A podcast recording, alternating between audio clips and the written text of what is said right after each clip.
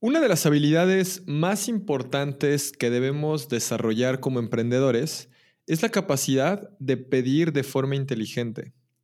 Esto aplica para pedir a un cliente que te compre, para pedir un favor a un colega, inclusive un aumento en tu trabajo. Inclusive hay muchas personas que tenemos a veces miedo a pedir, pero es algo súper importante. Y en este episodio te quiero compartir cinco claves para que tú aprendas a pedir de forma inteligente. Si tú también eres parte de los locos que creemos que los emprendedores podemos cambiar al mundo con nuestras ideas y empresas, estás en el lugar correcto.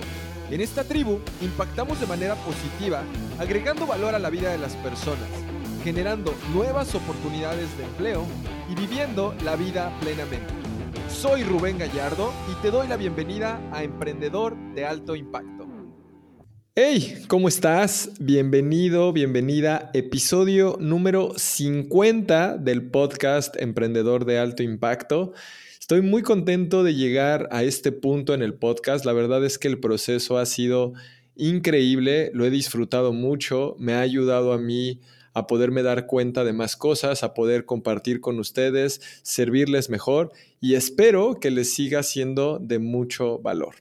Y el día de hoy eh, lo que te voy a compartir, que son las cinco claves para pedir de forma inteligente, eh, esto que, que, te voy a compartir el día de hoy, yo lo aprendí en el evento Unleash the Power Within que estuve hace unos meses en Miami con Tony Robbins y me parece que es bien importante poderte compartir esta información porque nosotros como emprendedores debemos de tener esta capacidad de pedir. Y voy a empezar por ahí. Simplemente escuchar la palabra pedir probablemente para muchos de ustedes sea algo que ni siquiera consideren. Hay muchas personas que no quieren pedirle nada a nadie porque piensan que es una muestra de debilidad. Pero realmente pedir es una muestra de humildad y también es una muestra de aceptar que necesitamos de la ayuda de los demás para poder lograr nuestras metas y objetivos. Y al mismo tiempo estar conscientes que otras personas también te pueden pedir a ti porque tú puedes ayudarles y servirles para lograr algunas metas y objetivos. Y, y esto es importante entender. No solamente se trata de pedir por pedir hay formas de pedir de manera inteligente. Porque, por ejemplo, a mí puede ser que me manden un mensaje literalmente así a mi cuenta de Instagram y que digan, Rubén, ayúdame con mis campañas en Facebook. Y pues lo más probable es que no le pueda ayudar si me manda un mensaje así simplemente. Vamos a ver cinco claves para pedir de forma inteligente. Número uno, sé concreto cuando pidas algo. Define con precisión lo que necesitas, por qué lo necesitas y cuándo lo necesitas. Inclusive si eres capaz de demostrar qué resultados vas a poder conseguir gracias a ello, va a ser, va a ser mucho mejor. Y, un ejemplo que, que daban en el entrenamiento es, no te limites simplemente a pedir más dinero. Porque si yo llego y te digo, quiero más dinero, pues tú puedes sacar de tu bolsa un dólar, dármelo y listo, ahí tienes un dólar, ya está lo que pediste, váyase. Y pues no es eso, hay que decir qué quieres, cuánto quieres, para qué lo quieres, cuándo lo quieres. Y no estoy hablando solamente de dinero, pero el punto aquí es ser extremadamente concreto cuando pidas algo, porque esto va a dar claridad a la otra parte de lo que estás de lo que estás buscando y si puedes decirle y puede comprender el resultado de darte esto, lo vuelves parte de este de esta petición que estás haciendo, ¿no? Entonces, número uno, sé concreto. Número dos, Pídele a quien te pueda realmente ayudar. Pide a alguien que tenga los recursos necesarios para poderte ayudar. Sea lo que sea, es algo que alguien ya tiene o ha logrado conseguir. Tal vez si vas a pedir un consejo, pídeselo a alguien que ya haya pasado por eso. Si le vas a pedir un consejo de cómo hacer una campaña en Facebook a alguien que en su vida ha hecho una campaña en Facebook, pues creo que no te va a ser de mucha utilidad o de mucha ayuda. Pero en cambio, si quieres saber un consejo de cómo vender tu producto en retail y le pides el consejo a alguien que lleva años vendiendo productos a cadenas departamentales, probablemente te pueda funcionar mucho mejor. Aquí el truco básicamente es que encuentres a esas personas que realmente te pueden ayudar y descubrir qué acciones concretas han seguido ellos para poderlo lograr, ¿no? Eso es, eso es la, siguiente parte, cómo, cómo lo han hecho ellos. Número uno, ser concreto. Número dos, pedir a quien te pueda realmente ayudar y para eso tienes que empezar a investigar. El día de hoy existen muchas herramientas para que puedas encontrar a estas personas capaces de ayudarte en lo que tú necesitas. Existe Instagram, existe LinkedIn, existe Facebook, existen eventos de networking donde puedes buscar y encontrar a estas personas que te puedan ayudar.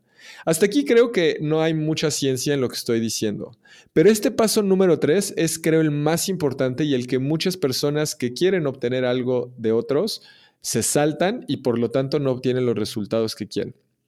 La tercera parte es crear valor para la persona a quien le pides.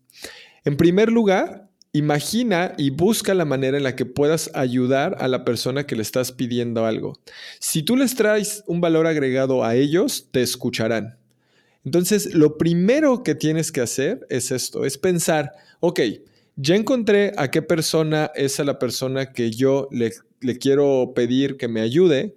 Ahora, ¿cómo yo, desde lo que tengo de conocimiento, desde lo que tengo de experiencia, le puedo dar valor a esta persona para entonces sí poderle pedir que me ayude.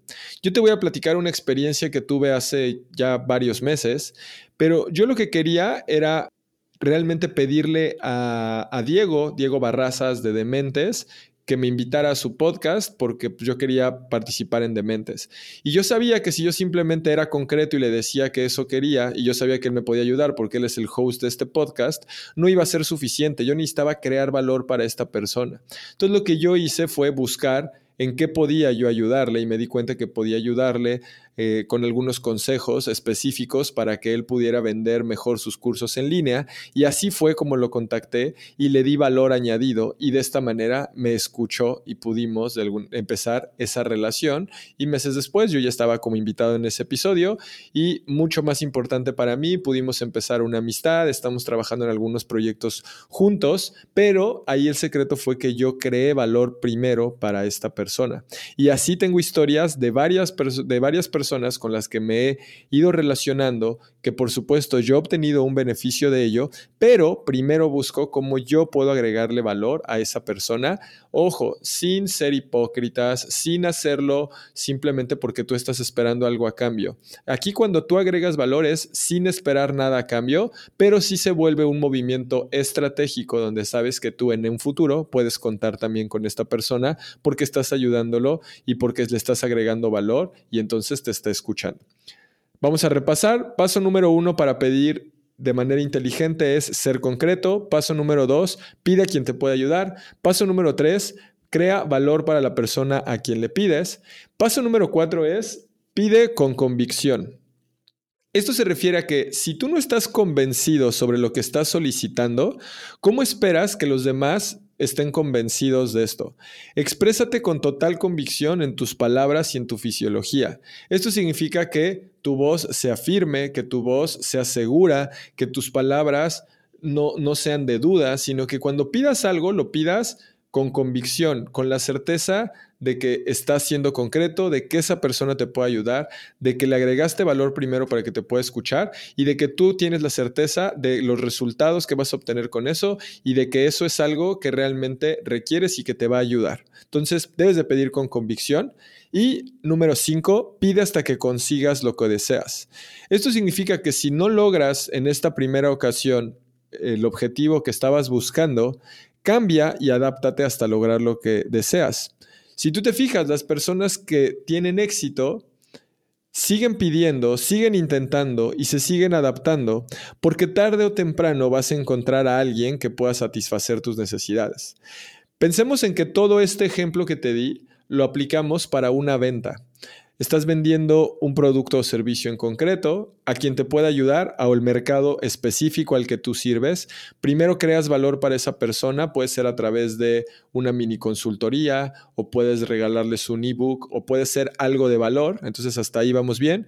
Pide con convicciones pedir la compra, o sea, les dices, oye, tengo este producto o servicio y estás con total convicción haciendo esa venta hacia la gente y vas a pedir hasta que consigas lo que deseas. Esto quiere decir, ¿qué pasa si esa persona no te compra? Vas a buscar a otra persona, que probablemente sea ella, hasta que logres satisfacer tus necesidades.